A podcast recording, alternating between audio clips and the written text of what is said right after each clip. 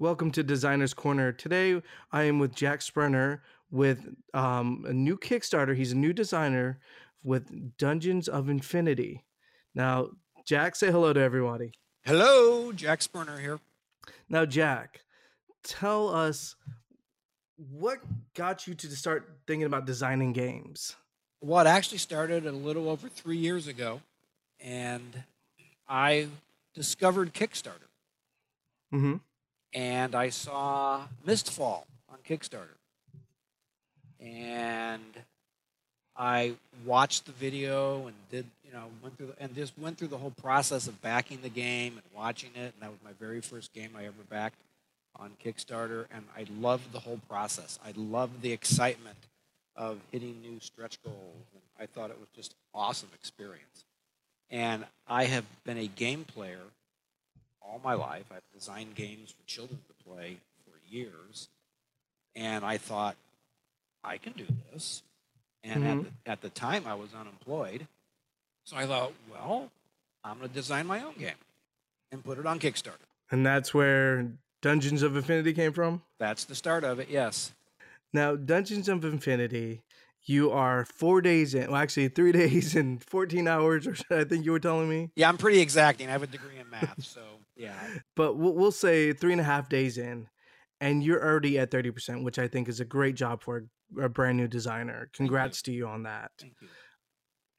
Now, looking at that though, I see your budget's at, at 50,000 with it. What made you say, you know what? Kickstarter's the route to go. I need this amount of income for it and move forward. Like, what was the process of that? Well, that's actually, you know, way down the line of the process of actually designing the game. Right, but I mean, Ki- what what was like? Because you said you saw Kickstarter, you're like, yes, Kickstarter, I can do that. Right, and then I started. Once I had a game, I started, which was two years later. Um, Mhm. I, I had a game. Then I con- started contacting companies and giving them my specs, giving them everything that I needed, and I got replies back, and I was like, okay. So then I, you know, I had artists and a graphic designer, and then I have someone doing the rule book, helping with the rule book. Uh, uh, Paul Grogan is, is going to help with the rule book, and um, I found out what all this cost, and so I was like, "This is how much. This is how many I need to sell to be able to pay all these people." Right. So that's where that came from. All right. Th- there's a point of why I went this route first. Uh, the reason I, I I go this route and talking about you know the cost of Kickstarters, you know price be, set, set prices and everything, is the fact that I think it's important for new designers as well as play testers and gamers to understand games take a lot of time to develop if you especially for new people and i think jack here has a very interesting intriguing game that we'll get into that i don't think people understand that um and i, I think that they take new games and kickstarters now nowadays for granted um and i want to make that statement real quick in the fact you know in defense for new designers game developers in the fact that they spend a lot of time and money and you know and they're you know a lot of heart.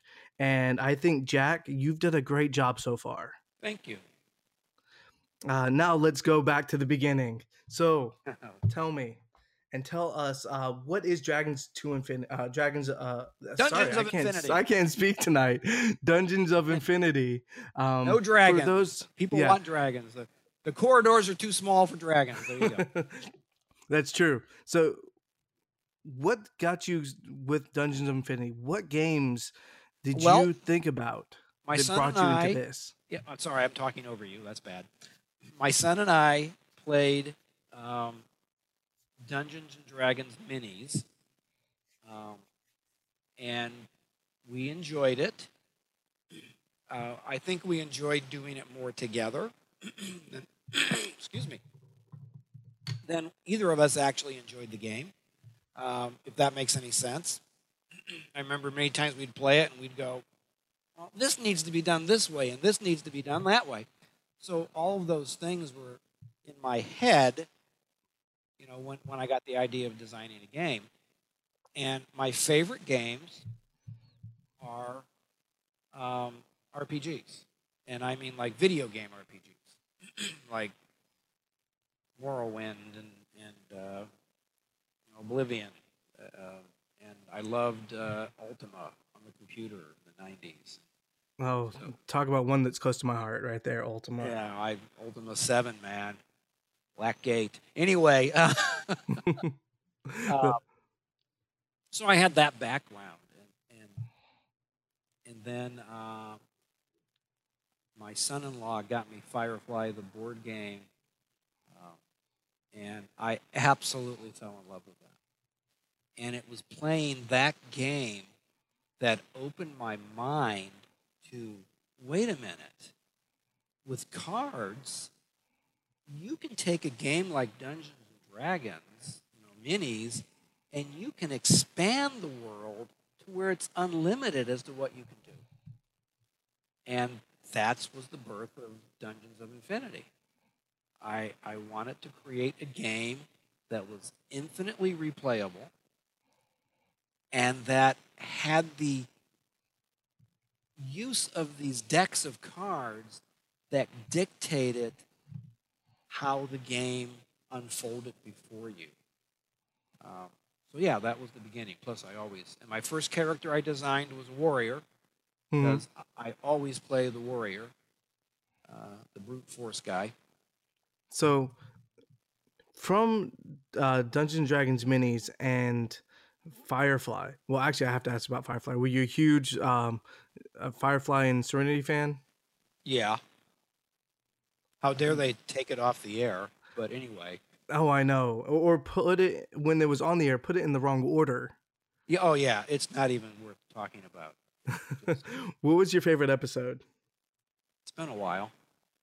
I, I, see if I was a really, really good fan, I could name the episode by name, and I can't but it was the very last one on the on the Blu-ray, which is the very last the the one where where they think uh, Summer Glau, I don't even remember her name in the in the show anymore, uh, is uh, is in the ship, and the other guy is, and she's actually in the other guy's ship.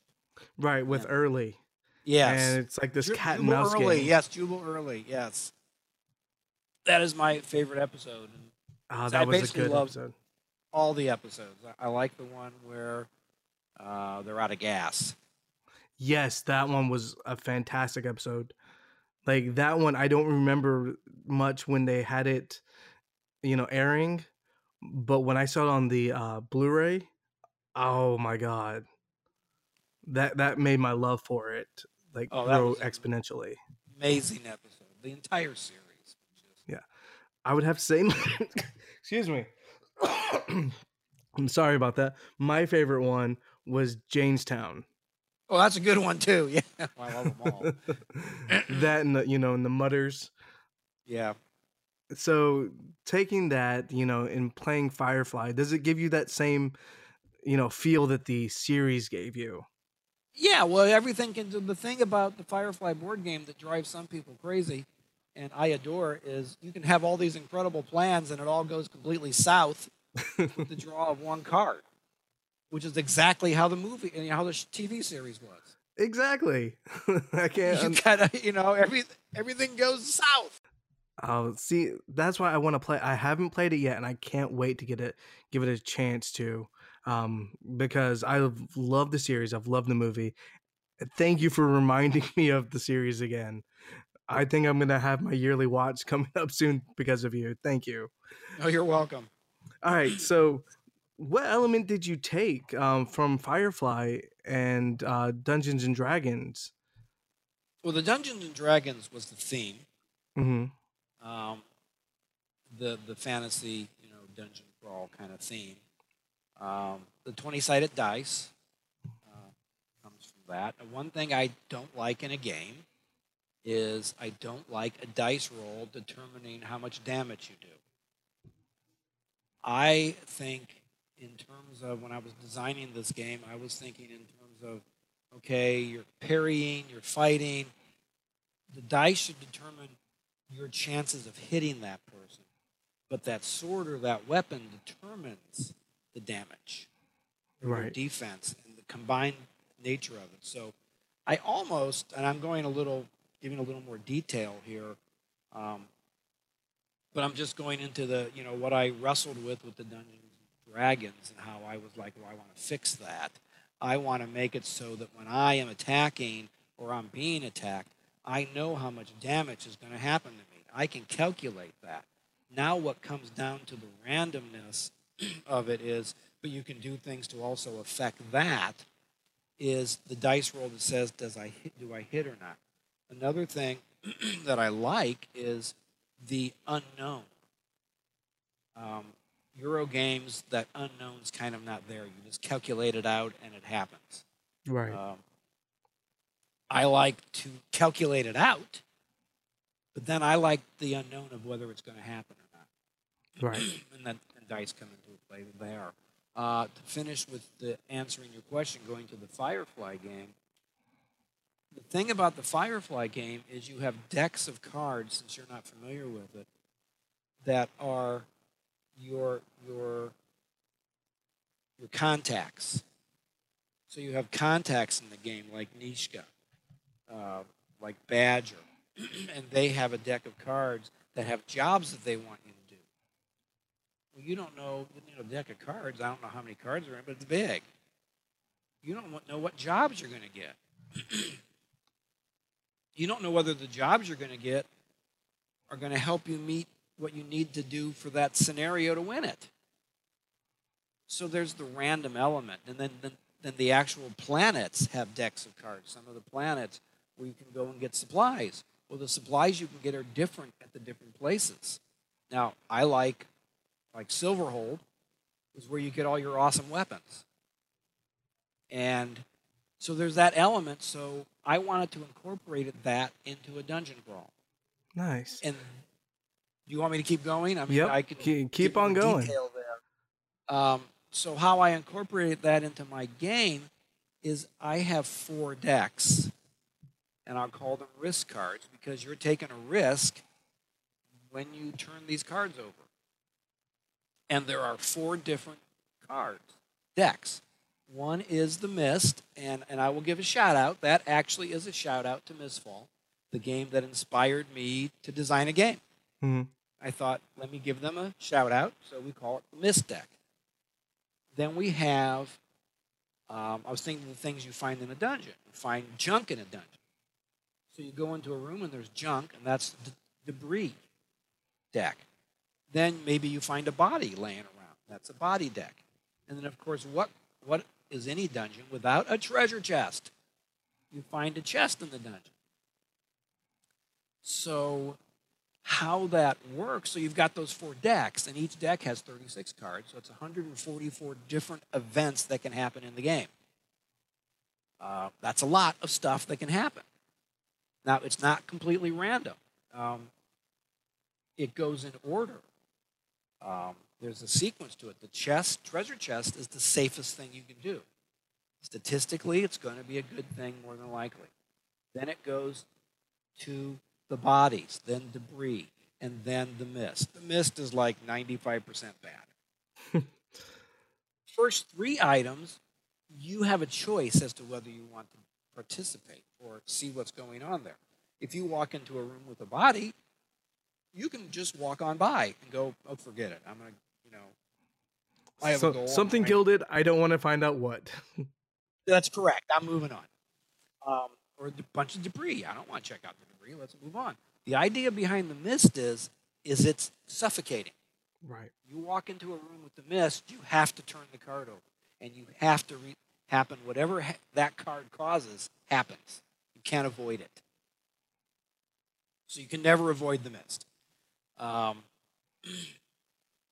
so, and how that works is now the dungeon tiles, as you're laying the dungeon tiles out, um, and this is just the basis of the game. We're not even going into how there's scenarios behind what you're trying to do, um, because there's goals and purposes behind being in this dungeon.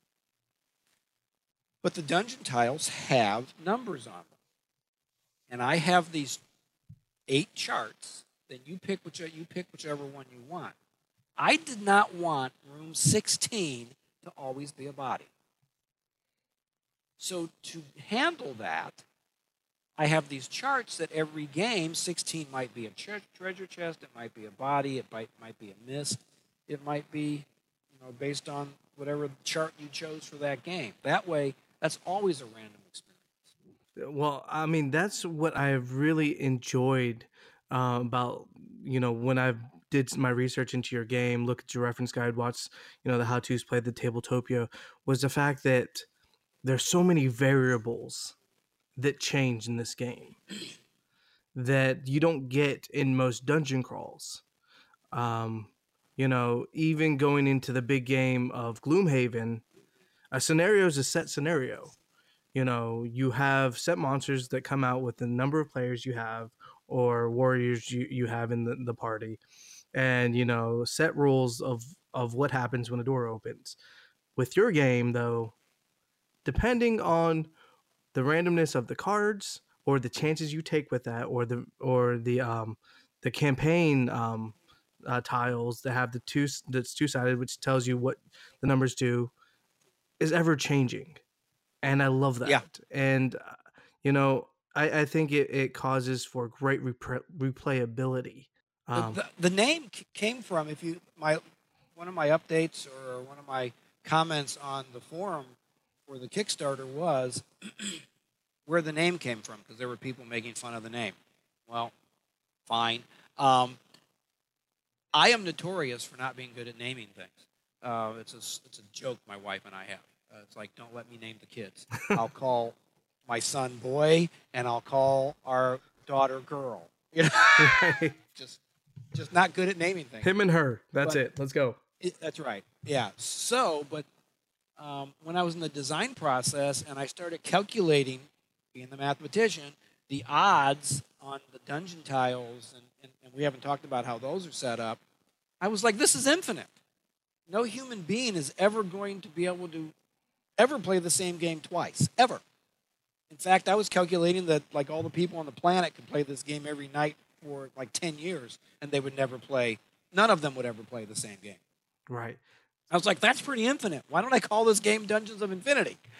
Um, you know i think that's appropriate i don't think that's a, a bad name choice at all It's po- uh, point it into you know this is what it is right when I was playtesting this on Tabletopia, you know, a while back, because I, I got on Tabletopia via their Kickstarter and was, you know, right there at the beginning with, with them and was playtesting this with people on Tabletopia, which was, to me, awesome because I'm like getting to playtest this this with people all over the world. Um, a lot of them were like, well, this is an appropriate name for this game. Just keep it. right. I agree with them. So that's a great job there. All right so i think we've drummed up enough interest of of your game but we haven't gone over, over an overview. So let's talk about overview. What is your game? So it's a dungeon crawl. We, we know that but how is this different right? from It's others random and these things happen, but that's not the game. right The game is, I mean, the overview of the game. We talked about the tiles, and I could mention that the tiles are all different. They're different configurations, door configurations. There's dead end tiles. There's tiles with like a hallway. You just go in one side and out the other. There's tiles with three doorways, and they're all configured differently. And how the game plays is as you go from room every tile has a blue arrow on it, and that is how the tile is laid. Is the hero has to pass over the blue tile when they're going from dungeon room to room. So that sets the orientation for the tile. You don't get to pick the orientation. So that's one thing that is part of the gameplay. And another thing is it's scenario driven. That's one area of the game. There are 10 scenarios that just give you tasks to do. I'll take the intro scenario is called money grab. You're just going into the dungeon to get stuff.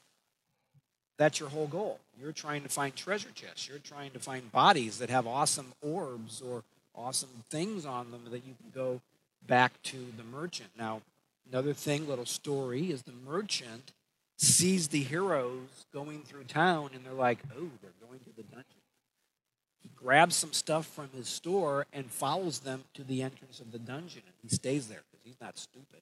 He's not going in the dungeon. But he brings just certain things with him. And so the heroes aren't going to have access. They're like, maybe they can buy this or buy that. And so you're exploring this unknown dungeon, but you also have a goal in mind. Uh, the scenario I recommend that people play second, which is on Tabletopia, and which is one of the most popular scenarios. And it's, it's a very simple concept. It's called Orb Quest. You're going into the dungeon to find an orb for the king. Now, I, I don't want to say the name of the king because I am not culturally knowing that King that Farnsworth is a name used in Futurama. I didn't know that, but I found out. But I'm keeping the name of the king. I like the king's name being Farnsworth. Uh, but the point is, um, you the cool thing about the, ti- the tiles having numbers is you roll the 20 sided dice, and if it comes up, say, five, the orb is in room five. And then you pick a random boss, and those names are going to change. I had the, my graphic designer said, let's call them like minions. And, and I was like, cool, we'll do that. But you draw it, and that you don't reveal it, and he's guarding it. So you, ha- you have to find room five. And another thing I do is in that scenario, you do three stacks of dungeon tiles. So you have a left or west dungeon tile stack, and you have a east or right dungeon, and then you have a north or south stack. So you're forced to. The reason I did that is so that if you just have the stack of you know tiles, it could be anywhere. Right. You're just looking for five, but when you set it up in three different, it could be north, it could be east, or it could be west. Right, and And again, it forces you i i- it's Mhm. your variability changes that I love. Sorry, continue, but I just wanted to point that out. So it forces you to explore the dungeon. It's not a random thing. It's random as to which stack it's in, but you don't know which one it's in. hmm And it, instead of just you know randomly going through the dungeon and five's going to show up eventually, I just thought that was no fun. you know, I want it to be. It's going to be in the west. Oh, we've we've ex, we've done everything in the east. We haven't found it. We got to go west. And while this is going on, you have all these other things happening that these cards reveal that you have to deal with. Right, let's talk about those cards real quick because we haven't dove into those. Uh, they're called the risk cards. Correct. Those cards, other than the, you know the the uh, the the scenarios, are very important in that they drive what you're doing. But the cards are what happens. And I don't want to go into a lot of detail. What's in the cards? You you you've played it on. There's so many different things that can happen, and that's where it's infinite.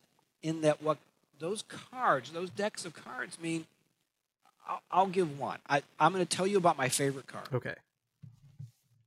My favorite card is, and I'm trying to remember if he's in a treasure chest or if he, you find him. I think you find him in debris. He has like this little home he's built in this debris, and you're looking through the debris, and he pops out, and he's an imp. And it's the name of the card is he just won't shut up. and one of the goal things in my game is you're trying not to make noise because the, the leader the head of the dungeon the dungeon boss the big bad guy he's not aware you're in his dungeon and the more noise you make the more likely he's going to know you're there so with this imp following you around talking constantly you have to draw these boss event cards that's we can go into that but that is what spawns the dungeon boss well the more of those you turn the greater chance there's going to be he's going to show up and this imp follows you around. So you- at the bottom of the cart, you have two choices. You can give him something from your inventory because he's just a greedy little guy, and he'll go away, or you have to try to kill him. Except uh, on a, on a you know a, the killing him is hitting him is on a one through twenty on a D twenty. Well, he's he's got a minus nine, so he's really quick. So whatever your chance of hitting him is, you have to subtract nine from that. So what do you do? Do you give up the sword that you know God, you're so happy you found? Or do you try to kill him and take maybe it's going to take multiple turns? And he follows you around the whole game. I love it. And that's the kind of stuff that that happens in those cards. You you open a treasure chest, and I I will. Um, one of my favorite treasure chest things is you you open it up and there's like a healing vial in there, and you're like, big deal. but you're like, okay, and and the, the, the cards have like story elements. On them. So you're kind of it's if you're playing the game outside of the story part of the game, you at least have the story being built for you. Right. Um, and so you read the card, and it's got the story, and, and the, the one chest as you reach in, you go, oh, okay, there's a healing. And you reach in there and you grab it, and suddenly you hear this noise behind you, and there's all the, there's like two bosses, and bosses are very hard to kill.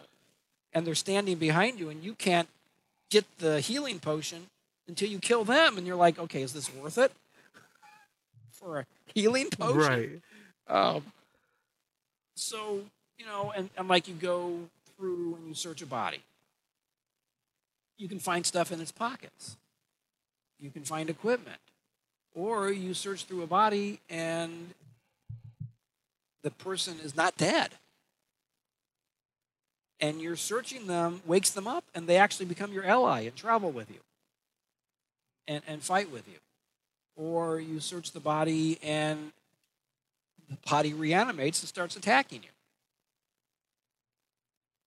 Those are the kind of things that happen in the cards. You have you have cave-ins, you have flooding, you have lava, you have all sorts of bad things that happen as you travel through the dungeon.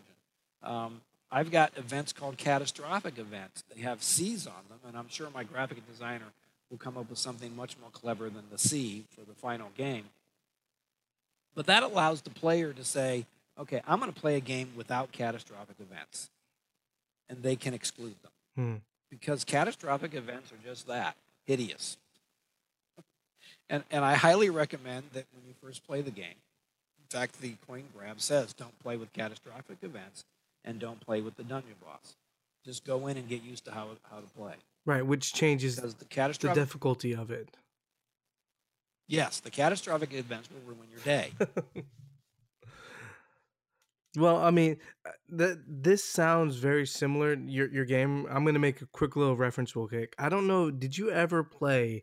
Probably um, uh, early to mid '90s. They've re-released it now. Uh, Fantasy Flight has done it. Uh, called Dungeon Quest. Do you know what this game is about? All right. So this game is just it's a blank map that you put down. And oh, is that the one where everybody yes loses? basically there's a 5% chance to win. And as you are going to through the map you're revealing new tiles that can turn on you that can be bottomless pits that can drop you down into the basement um, which is just hell on earth that you have to find an escape from. So from what you're telling me it, it sounds like an element f- from that where you have unexpected tiles coming Did I and lose events you? that come from it. Hey, Jack, you back?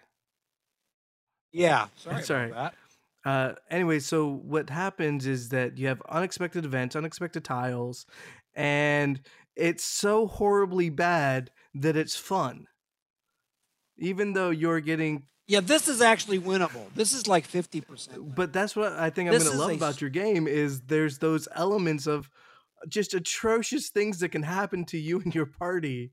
That's just going to be like, oh my god, I can't, not again.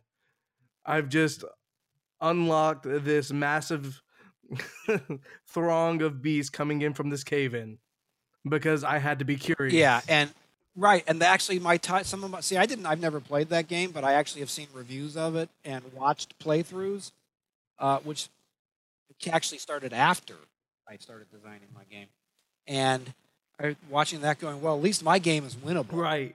Uh, it's very strategic, and most of the time, if you lose, it's your fault. because you got a little too curious, huh? It's yeah, or you like okay, like I playing with twelve year olds is disastrous in my game. well, of course, because they have to open Because- everything, right? Right. it's like I remember many times going and a friend of mine and his son, and it's like, okay, we've got the orb. All we have to do is avoid the dungeon boss, and we can get back to the and we win. No, I want to open this chest. See what Okay, you just teleported us all right into the same tile with him, and he's now killing us all. Um, Well, and that that brings up another point about my game and these scenarios these 10 scenarios um, basically can all be played solo co-op and competitive. There's different sets of rules for the same game that allows it to happen and my favorite way of playing the game is competitive. You know, I, I'm I'm gonna have to say that w- when I get a chance to play your game, it's probably either gonna be co-op or competitive because it depends on what group I play with.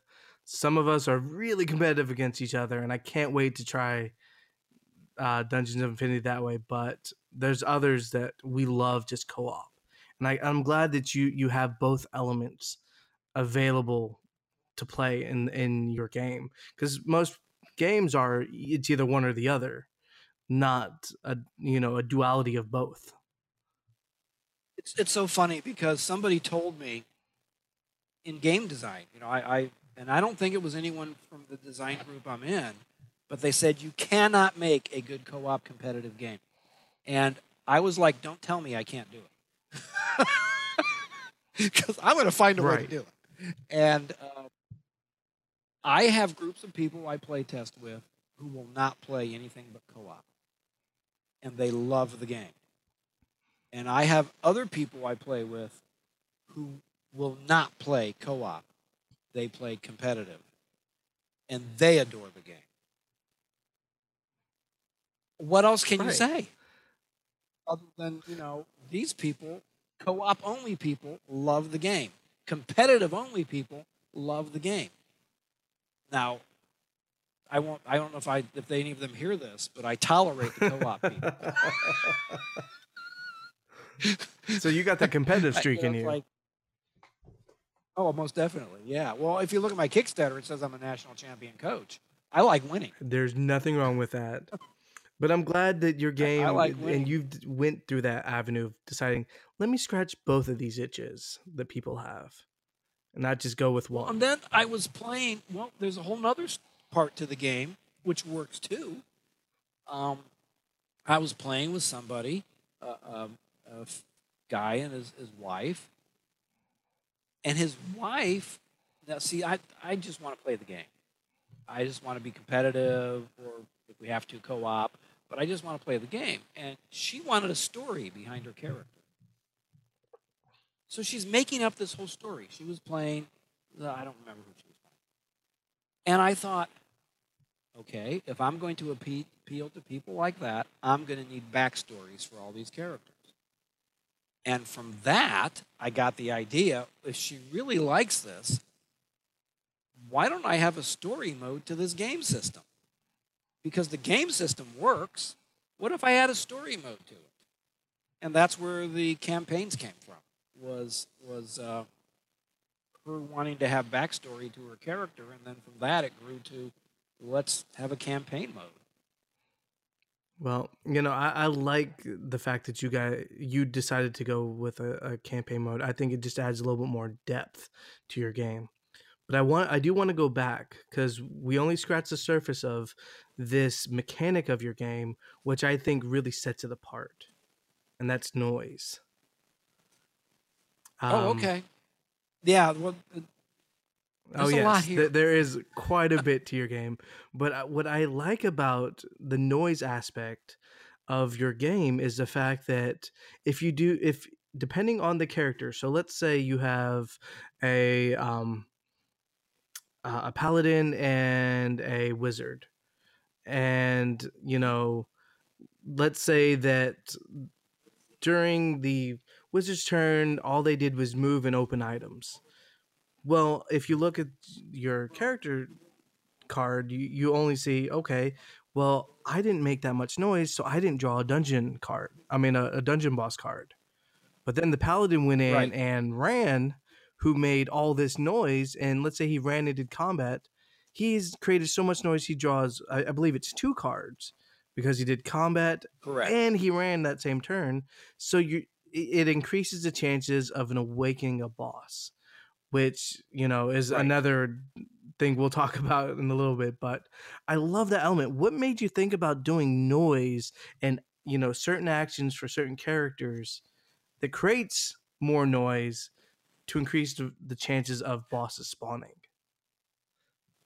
Okay. Noise was always uh, an idea in the game, but there used to be a noise chart. And the idea was like a health meter and an experience meter, there was a noise meter. And so your actions caused Mhm. noise. And when you got up to like 10, the boss spawned. If any hero got their noise up to 10, the boss spawned. But at any time in the game, you could rest and your meter would go down. Well, I was uh, playing, we were playtesting with Isaac and the rest of the crew up in Indianapolis. Um, and I forget who it was. Might have been Isaac, might have been someone else. And they said, you know, this whole noise rest thing, there's no tension to it. Because all you have to do is rest. I thought, well, that's a really valid point. And so from that, the whole noise meter went. And it was like, well, wait a minute, these tiles all have numbers on them to help determine what's in the tile. Why don't those numbers also help determine where the dungeon boss comes from? And we have a deck of cards that either has a zero or nothing on it or a, a tile number. And the more car- tiles you draw, statistically, probability, the greater probability that he's going to appear. And the more dungeon you explore, the more chance there is you're going to alert him to your presence. And I was like, all of that works so well with a deck of cards with, with numbers on them, and then balancing the heroes to the different times that they draw these cards. And there are times when your ability cards, and we haven't even talked about ability cards, because ability cards is another area where it really makes all the heroes completely unique because they have these ability cards as, way, as well as abilities that everyone can do. But the ability cards, some of the abilities you do makes you draw dungeon Mhm. boss cards. And so you have to weigh like the the fire wizard has this ability called firelight and she can light rooms up so that you can see what's in there and go i ain't going in there. Right. which is a, every, most every other hero has to walk into a room blind. And if there's a mist in there it could be bad for you um, and for the game. So uh, you have to weigh do i really want to do this now? We're halfway through the boss event deck i don't know. Do we want him showing up? Maybe we'll just walk in blind. We don't want to cast this firelight that's going to draw another card. Um, so that you know there's that element of it. And then um, where he appears. And there's a Right. tension to it of turning those cards of oh my turning this card and why right. did you do that you know why did you just run you idiot Why did you do all these noise actions this turn? yeah But, but I like that concept though. It's the again another unknown timer that you've put into the game. Like, and I, I'm glad you made that change because I didn't even know that the original version was that one. You know that went up to ten. But I like this fact that that you know the deck is a timer, but that timer is constantly changing as the rooms expand and the more actions you do. Yes. So you're putting fate into your own hands um, by doing those actions. But and then a boss spawns. Let's talk about bosses real quick. Bosses are Okay. Once the boss spawns, yeah, boss spawns and th- these bosses are not like your typical mini bosses that you'll find in most dungeon crawls that you can, you know, possibly solo. Exactly. Tell us about them. Uh, the idea behind these guys is they're just bad. you, you, uh, when I was first advertising to draw people to Facebook and my newsletter, it was, "Are you the hunter or the hunted?" That was the whole draw. Um, because once the dungeon boss shows up, you become the hunted, and you run from him. You do not, uh, you do not want him showing up in your room uh, because he has been known to kill thieves in one shot. And if you're playing co op, anybody dies, the game's over. So you want to keep everyone alive. Um, so his movement, uh, the, the cards are, are twofold. There's the where he, he spawns, and then there's the I am now chasing you. So after he spawns, you're still drawing cards based on events that happen. And if you're in combat, sometimes you can't avoid drawing cards, which is why when you have your goal, you don't continue searching. What are you searching the new room for, you moron? Just, you could run in and draw, draw three cards now because of what you just did. Um, and it his movement, and this is all probabilities.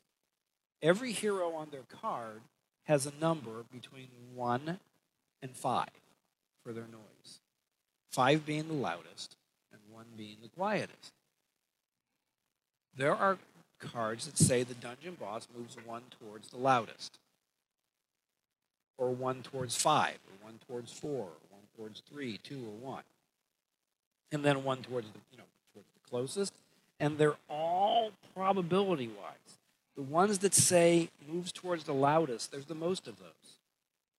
The ones that say moves towards the quietest, there's like only two of those in the deck. And then move towards the closest, there's a lot of those. Move towards the closest, move towards the loudest. And then there's these specific numbers, and they're the same number of those cards in the deck. Um,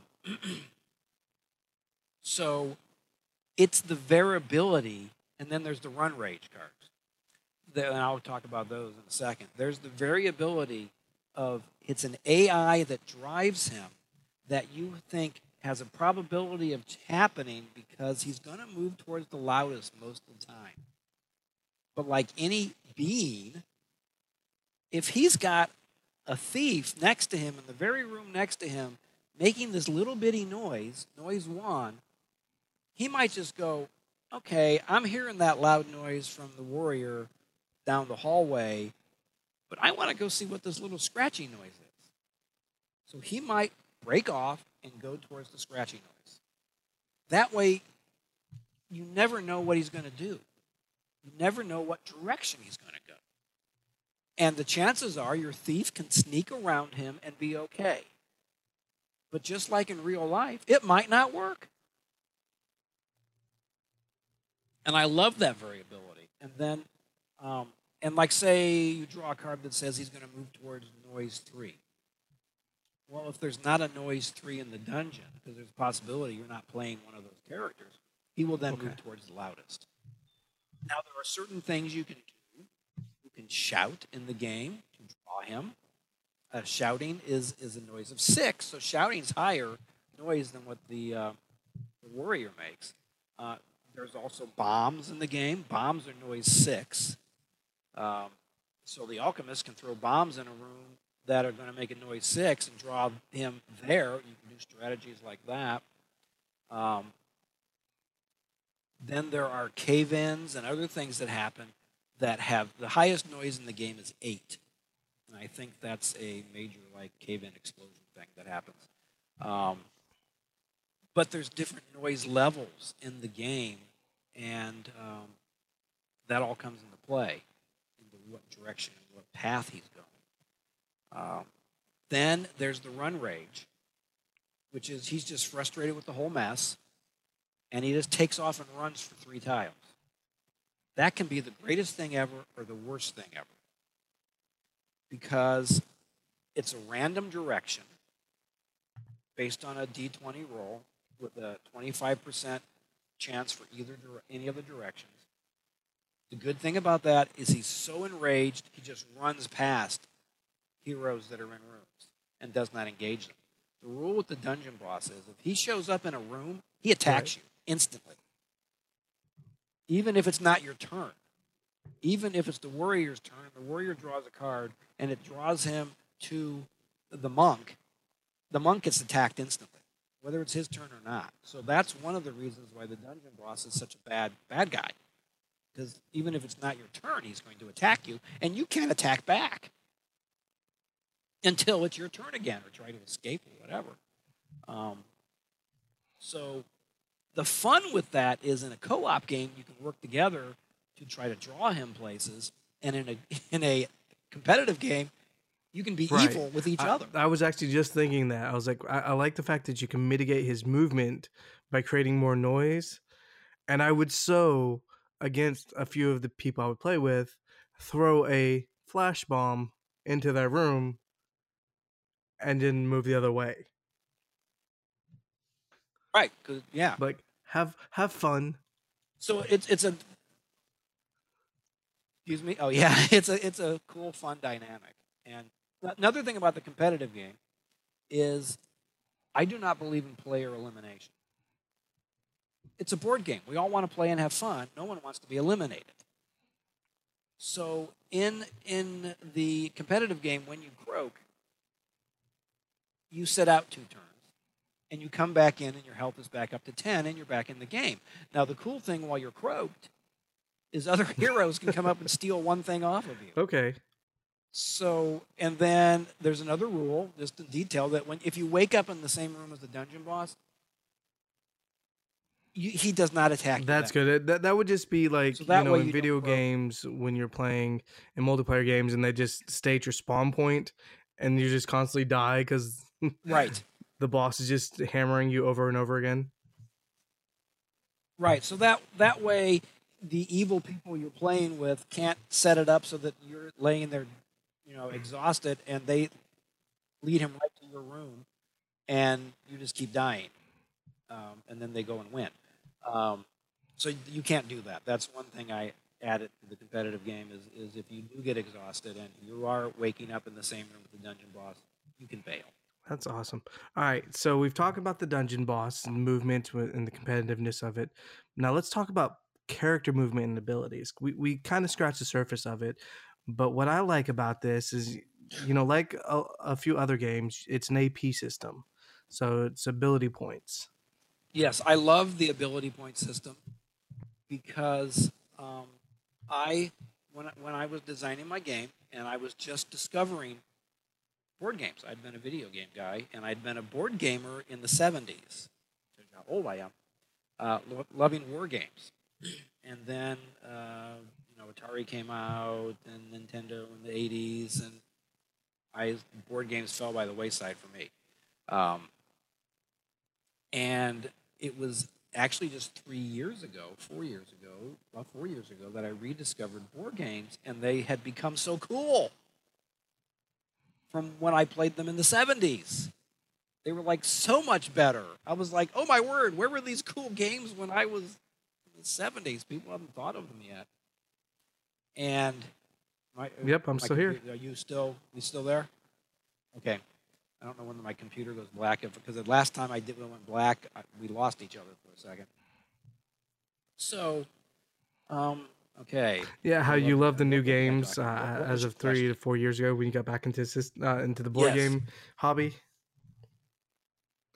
The question I asked is about the AP system. Oh yeah, thank you. Okay, and I was going to in a very long way to say I started trying games and, and I saw that Mage Knight was rated really high, so I was like, okay, I'm getting Mage Knight because that's a cool game. It's rated high and it's like an explorer game like mine, so let's do it. So I got it, Mhm. and I hated it. I I did not like the card system.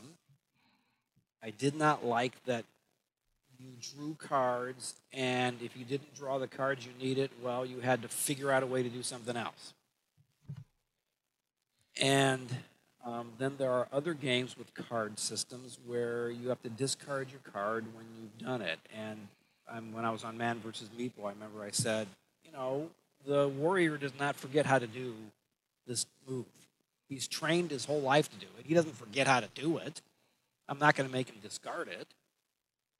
So that's why I went with an action point system. The, the use of your action points determines your strategy, not cards that you have to discard. I feel like the cards you have to discard is a forced upon your strategy. Um, and the action point system is a, in my mind, a strategy like my cards, my ability cards. You can do the same ability seven times in a row if you want. If you have the action points, you don't discard that card. Um, how do you use your action points? Now, the action points are limited. It's not like the warrior has three action points and that goes up to the highest with the thief with five. So it's three to five action points, and there are cards that take three action points.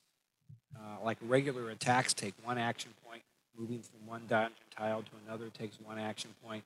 If you want to examine mist, not mist, sorry, you don't examine. If you want to examine um, a body or debris, if you want to open a treasure chest uh, with a key, it all takes one. Most everything takes one action point. You can't just do things. If you want to interact, go back to the merchant. It takes two action points to interact with the merchant because you're taking more time there.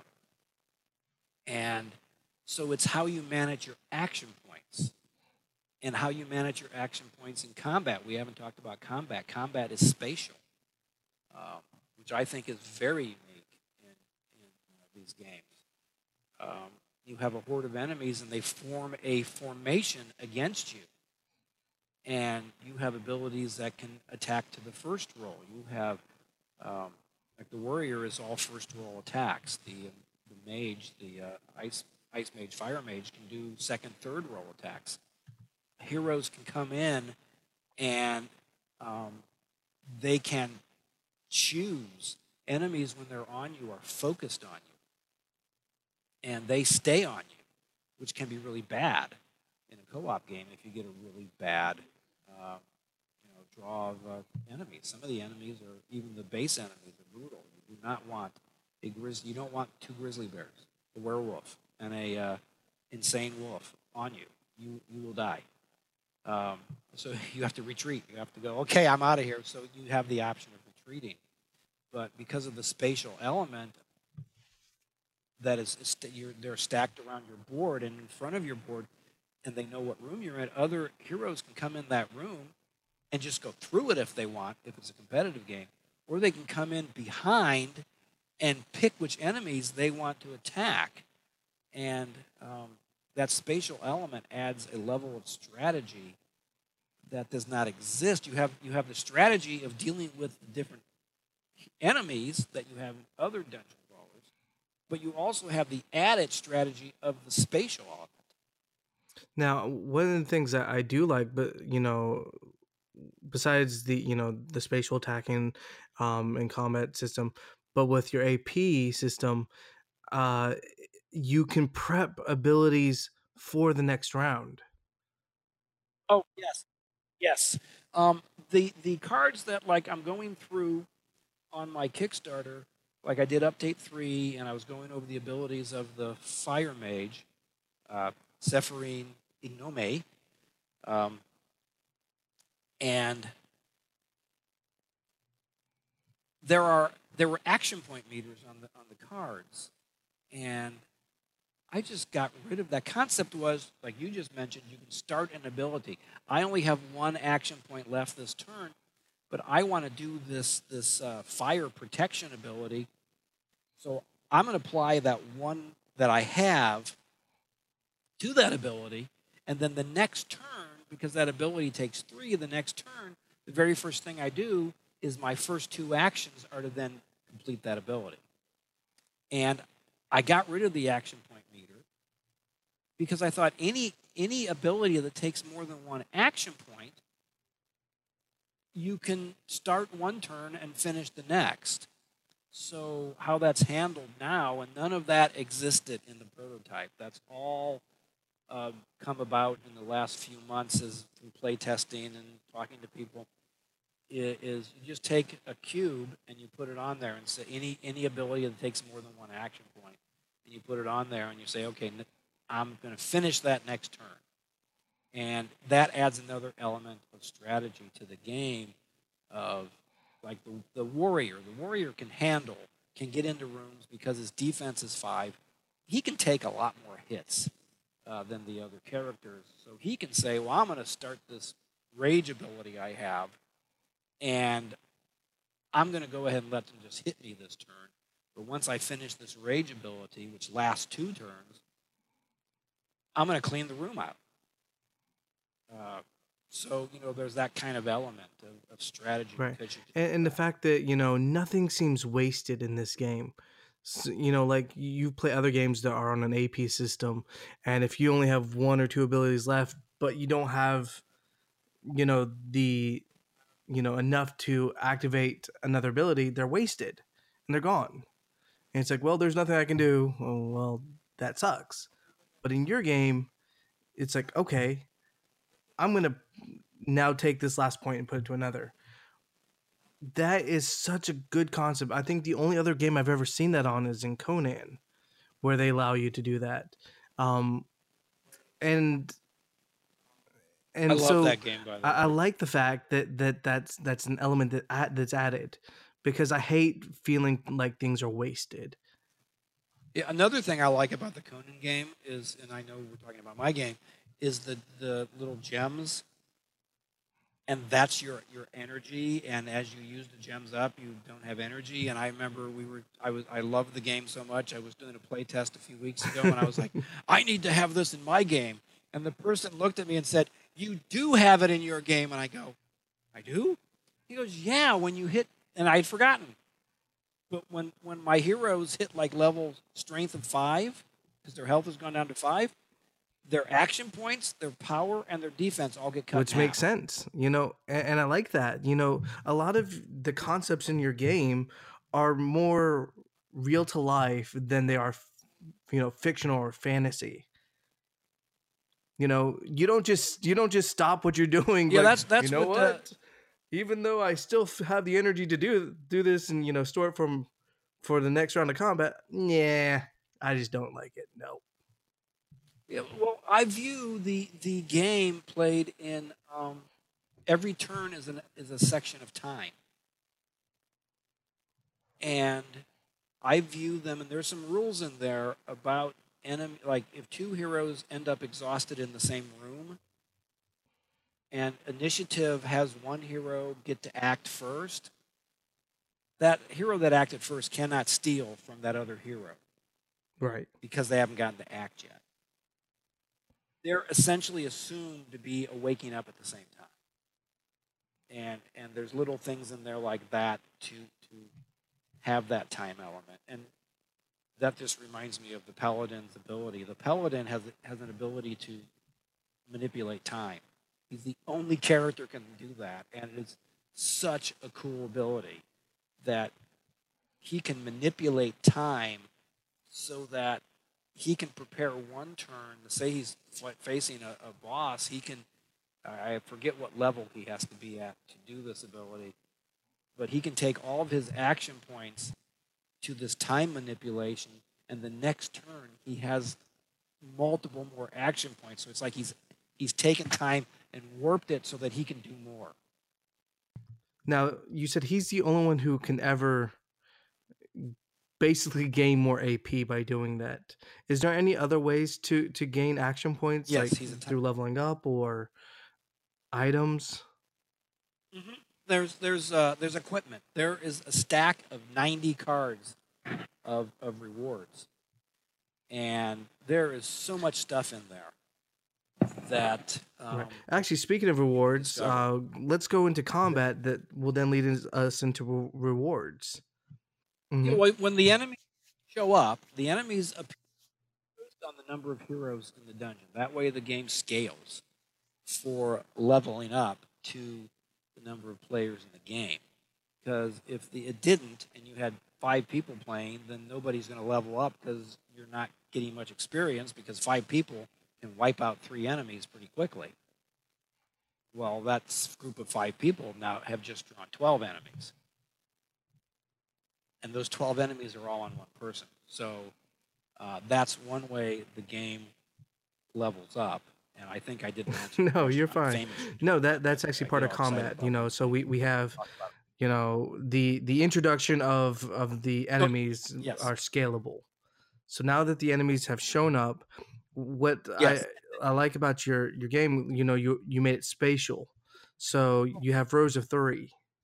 Yes, there's a, there's, it's it's three per roll. So you put three in front of your hero, and those are roll ones, and then you put a reward card. So you put a reward face down for that roll. Now, if say you've got nine enemies, you put three more in the next roll, another reward card, and three more in the next roll, and another reward card. Now, nine enemies is pretty rare, and um, it's probably like I have recommendations. Like if you're going to play the game competitively from combat point of view, you draw. Like if you have five people playing competitively, you draw enemies as if there were three people playing. Uh, because then it, it and you just you can't have like nine people, nine enemies on one hero if you're not playing co-op. If you're playing competitive, everyone will just let you die. so and then so that's how you get the rewards. And then enemies and heroes have ability to shoot at different lengths. There's there's uh, range. So every enemy in the front row is going to get to attack you. But there might be enemies in the second and third row that can attack you too. And there are also on this now uh, this i'm talking about a stretch goal a stretch goal that i want to include in the game um, are mages that change the entire aspect Okay. of the enemies. Mages that change the enemy's defense. Mages that change the enemy's power. Mages that change that the fact that the heroes always attack first. Unless this mage is in the combat order, then the enemies attack first Yes. which can be devastating. So it it changes having those mages in there um, changes, and the reason it's a stretch goal was added. They were added after the fact and were not included in the original pricing of the game. Um, but I adore them because they you have to you've got one of those mages in the third role, and they're affecting every enemy in that room. So if another hero comes in and pulls a couple enemies to him to fight, that mage is still affecting them too. So the mage becomes the center to take out. You got to take him out because he is making everybody better. I, I know it's probably going to be um, a little off um, before that that comes, but I, I like in normal combat. You know, we talked about this earlier, uh, probably back in the when we began, but the only variable thing on combat is hit chance. Everything else is set is set numbers Yes. that can be added or subtracted due to yes. armor, weapons. Um, I I think uh, you know elements can change that as well. So let's dive. let- Let's dive into that. Yes, and and uh, well, the idea behind that is I call it the Euro Ameritrash mesh. You know, Ameritrash is dice rolling, and Euro is not dice rolling and figuring everything out. Well, that's kind of a combination of the two. You, your, your hit chance. Every character has a hit chance, and that is their chance of rolling a d20. And another thing about this game is the d20 is backwards. If you're used to playing Dungeons and Dragons Mini, 20 is fantastic. In my game, not so much. Um, it's all based on probability, which is why the lower numbers work out better because your hit chance is 13. Um, you want to roll 1 through 13 to hit. And it's easier to make calculations if this if your hit chance is subtracted or added to. if you were to do, if I were to do it the 20 through 7 method, it just became backwards math. And so it it made more sense to go with the lower number being good and going your hit is 1 through 13.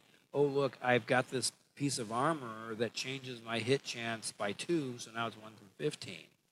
Um, look, um, I'm fighting um, this enemy who has a minus 3. They're like that imp I talked about who has a minus 9. So, like if you're the warrior at 1 through 13, you are only hitting the imp on 1 through 4 Right. because he's so hard to hit.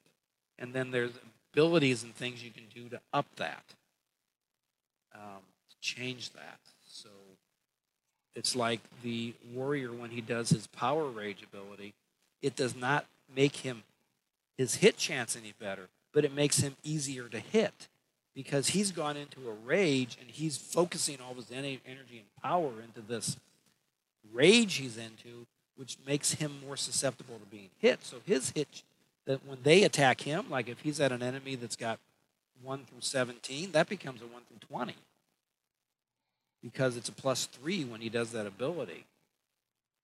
The one one thing I like about this game and in combat and decisions, everything tends to have a positive and negative.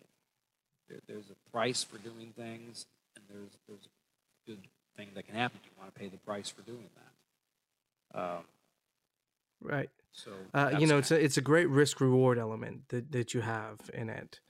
Um, now, when it comes to now, you you've killed your enemies. You know, each one have had now dropped a reward for every three. You know, in a co-op, it's easy to you know divvy up items. How do you do that in a competitive? well, golly gee, you have to manage so it's the first one to kill that row gets the item, or Not necessarily. What if you don't have any action points left? It's time based, remember? Action points are time. If you've used up all your time to kill that thing, well, golly gee, I guess All other right, guys can so come that and goes take it. into you don't automatically get items; you have to pick them up. That's what I wanted to get into is the fact that That's nothing's a given in this game. If you kill Yeah, something, it it- drops. It's just laying there. Right. They didn't hand it to you. And When I was when I was uh, I spent quite a bit of time with Jeremy and, and, and David at, at Man vs. Meeples, and in fact I was there twice. And one of the things they said was, Jack, everything in this game makes sense. Yes, the rule book is huge because I want to detail all the different things you can do, but it all makes sense. It makes sense that the enemy carrying that weapon isn't going to hand it to you. That it's going to fall to the ground and it's going to take time for you to get it. Well, if you've used up all your time, it makes sense that you can't pick it up. And someone else can come by and take it. So you have to manage if you want in a competitive game. Now, I highly recommend that in a competitive no, game. no, no, no. friends. That, that's asking too much. Well, because this game gets pretty brutal, and and I don't I I don't want to see people getting mad at each other. But I, I think that's Um, that's the point. know, if someone's not mad, you're, good you're doing it wrong, especially in a in a competitive game. Fair enough. Okay, that's that's fair enough. Well, in my competitive group, we all enjoy it no end, uh, but no one gets irritated with it. They're like, in fact, I was playing once and I didn't I didn't like you know poke the guy before I left. And they're like, why didn't you poke me? I said, well, you know, I want to win the game, and taking the time to poke you just doesn't make sense right now. Um, so yeah, I, I, I once No, you know that's a great about. I get thing so that excited y- about you know. I, I love that you know you have such enthusiasm for your game. You know, I have talked to a few designers where, where they they're enthusiastic, but they get become a loss for words, and it's hard for that to be conveyed in a podcast for people to be like, okay, why would I want to back this game? But no, this is great. You know that you you are having such an, an enthusiastic explanation in time here um, about uh, Dungeons of Infinity. Um, well, we're going to be wrapping up soon. Is there any other concepts that you want to to talk about? Well, yeah, like you know, we said at the beginning, there's so much we haven't touched on the story mode. The story mode prelays the dungeons out most of the time. It's it's a three like what's in the prototype is a three dungeon and and is a three dungeon campaign, and always it's three dungeons. It's it's set up that way. It's if you want to do a campaign, it's three dungeons.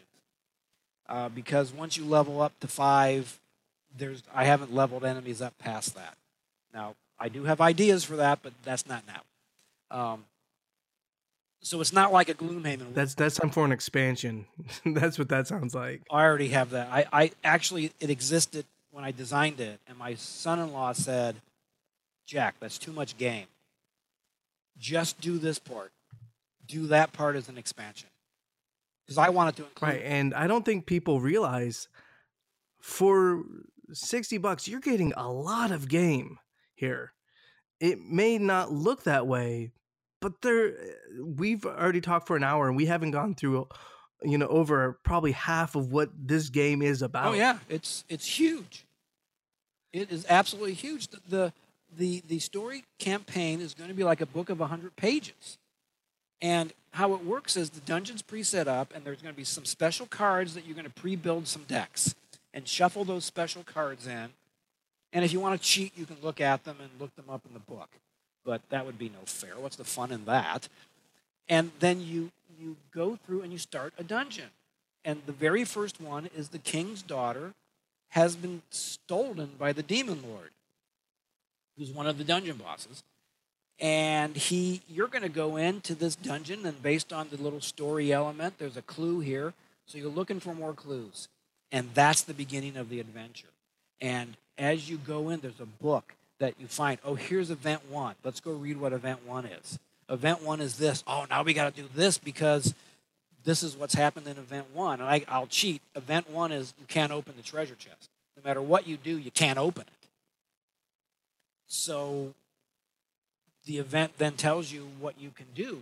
And the idea is, oh, there's got to be a lever here some way. There's, a there's a way to open this treasure chest. So then you start going through the dungeon again you have to kill everything because the room has to be empty so you can look it over. Then you have to search the room.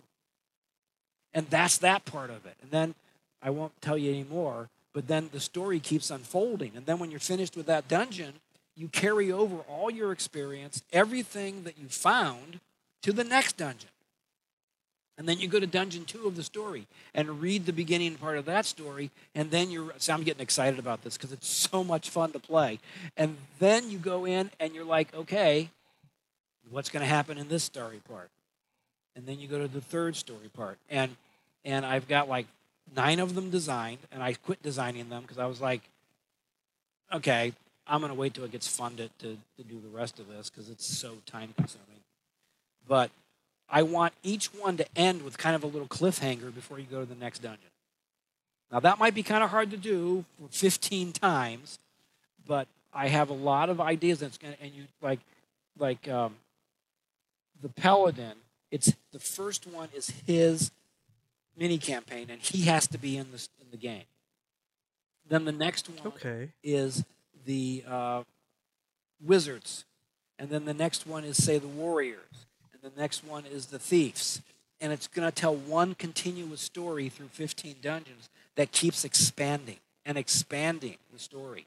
And there's going to be parts in there where you choose. Like um, one I had just designed is you come in and you have a choice. And if you choose one way or another, it takes a different tree into the story, into the book. See, I love that. I love, you know, when player choices impact story you know and i didn't not i did not know that you had that inside your campaign mode uh, i think that's fantastic yeah it's going to be a 100 page book that is going to be literally a story that you follow all the way through and the cool thing about this is and I've played it multiple times. It's still fun, even though you know what's going to happen because of the randomness of the game.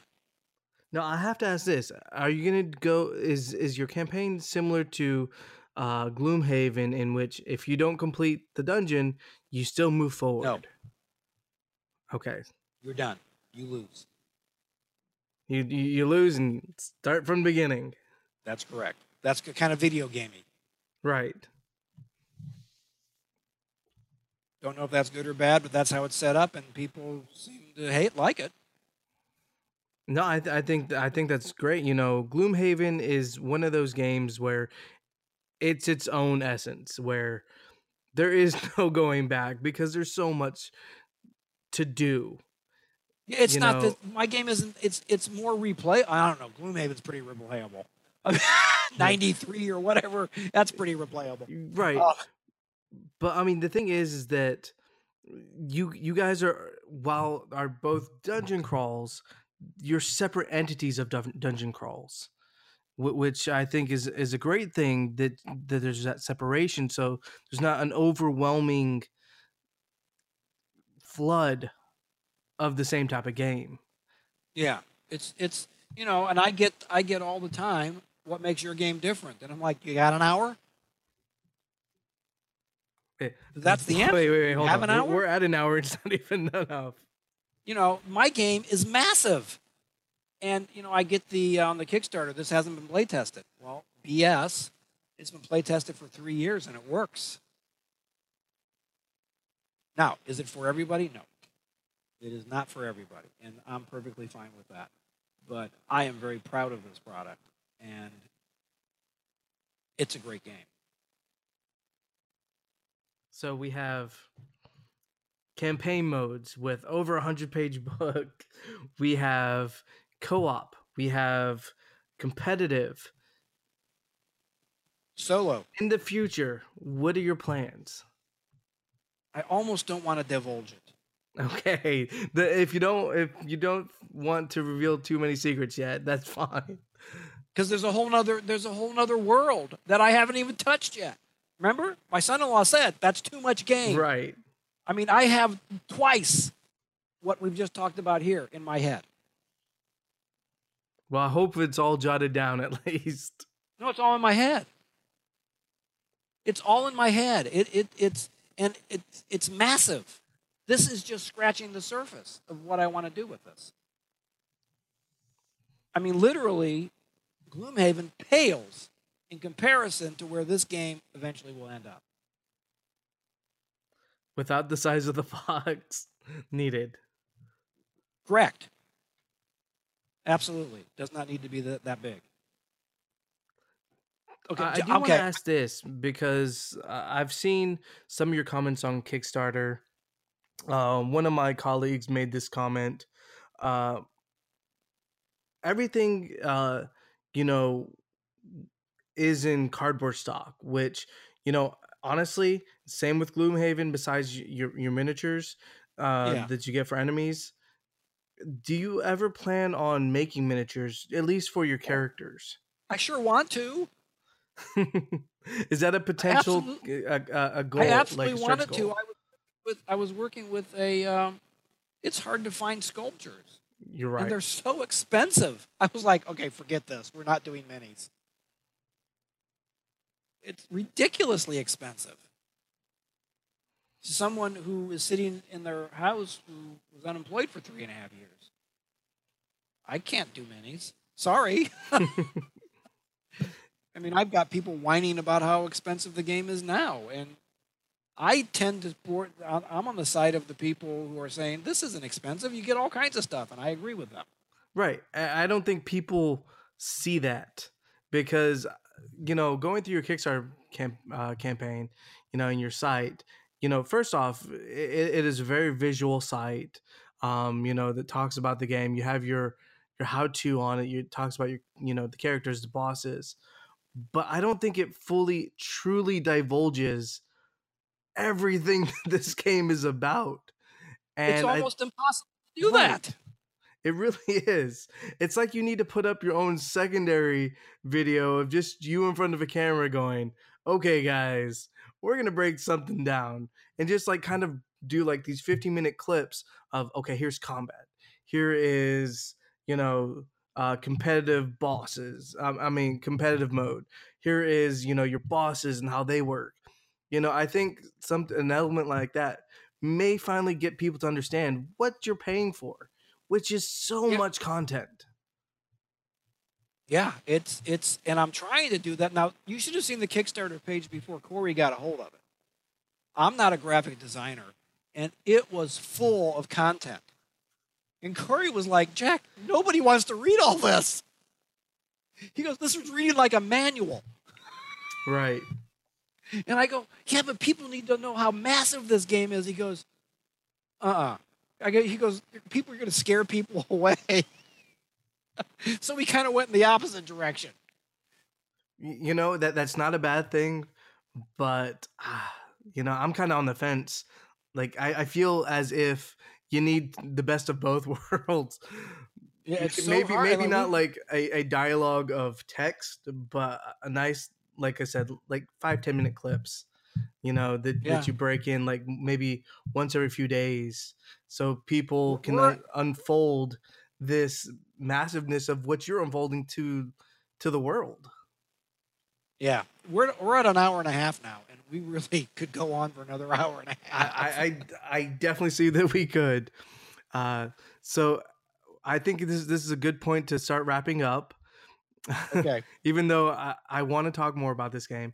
So for those who are new to Kickstarter, this game is called Dungeons of Infinity by Jack uh, Sporner. Did I say that right? Spurner, Spurner. Spurner. Spurner. That's okay. That's right. Uh, you can find his Facebook page. Uh, now we're going to do some shameless plugging. So I want you to tell us your Facebook page, if there's a website, um, the Kickstarter. Okay, it's Dun- Dungeons of Infinity is the Facebook page. Uh, the web page is infinityandmore.net, um, which the paperwork for that company name has just been filed. Um, so technically, the company name doesn't exist yet, but it's mine because that's all been done. So, uh, so that's infinityandmore.net, and the Kickstarter is Dungeons of Infinity. Um, and don't listen to the people who say you're not getting much, because if you listen to this whole thing, you know this game is massive. Yes, it, it is absolutely massive. Um, now, if a person had a question for you, what's the best way to reach you? Is it through email, kick, uh, Facebook, or Kickstarter? Oh, and I'm also on Board Game Geek. Oh, um, uh, again under Dungeons of Infinity. Yes, mhm. All I have a page, and you can. I check Board Game Geek, I check Facebook, and I check the questions on the Kickstarter every day. So, and I am responding to all of them every day. And um, I'll give my little shameless plug here. One person said, you know, we just got to support this guy because look at how he supports us and responds to us. So that's what I try to do. Yeah, I see you're very on top of the ball on you know making sure that everybody you know gets you know responses, which I think is another great thing to do as a designer is keep in touch with your audience. Yeah, and one of the things I'm trying to do with the updates is they're pretty big. And the one today, and I wanted to do an update every day. And I read some stuff, and my graphic designer read some stuff, and it's like, you don't do updates every day. But I'm thinking, maybe I need to because people don't understand how big this game Right. is, how in depth and how it works. It's like, okay, whatever. Um, but I'm trying to expand the world via the updates. I mean, we haven't even, you and I haven't even touched the surface of the 10 scenarios. We just mentioned two of them. Right. And they're so infinite. You could literally play the Orb Quest only, and you would have enough game in that box for the rest of your life. You would never play the Orb Quest twice the same way. Nor would the same strategies work the same time. You have to adapt to the, to the game as it unfolds. Right. I mean, it's just it's limitless. It's, it's well, it's infinity, exactly as the name says it is. All right, and if you want, you can check out his reviews over. We have a preview with Man vs. Meeple. We also have Top Shelf Board Games to review, as well as Unfiltered Gamer. You can check out those reviews. And I think uh, we also have Logan Chops working on a review right now as well. And if you go to Board Game Geek, there's a whole bunch more. Right. There's the Australian Tabletop Gaming Network. They did one. Um, Board Games Co. did one. And um, Michael in England did one. I forget his last name, but I just I couldn't put them all on there. Uh, you know, my my designer was like, "Put them all out there," and I'm like, I don't want to overwhelm people with like 15 reviews. Hey, the thing about that is you put them all on there and people are going to go to the ones that they feel more comfortable with. So th- there's Yeah. nothing wrong with putting them all on there, but you're right. You know, Board Game Geek has a great um, accessibility where people can upload their videos and you can check out all yeah, they're all there. all that out exactly. And I think you also did a podcast with Getting Geeky with Game Relief. Did you do any others? Mhm. We're shamelessly plugging everybody else now for your game. Yeah, that's okay. Yeah, I did his. I, in fact, I just included his with the update I did. So with this one, I might include this one with one of the updates I do. All right. So uh, we still have 26 days left. He's, you know, 30, 31% uh, to his goal. So come on, guys. Make sure to support Dungeons of Infinity. I am 31% right now, dude. All right. See? In our hour and a half, we've gotten you 1%. um, so make sure to back this game. It is a never ending smorgasbord of content that I think those who love dungeon crawls are going to love this game. And even those who are more for competitive, even co op, are going to love this game. Well, Jack, thank you so much for joining us. And we'll be right back. Thank you. I, you know, and I think anybody who who listens to this whole thing, we should do something nice for them. Yeah, we should. Um, we'll, we'll we'll think about something uh, on the break, and I will uh, put it into uh, when we come back.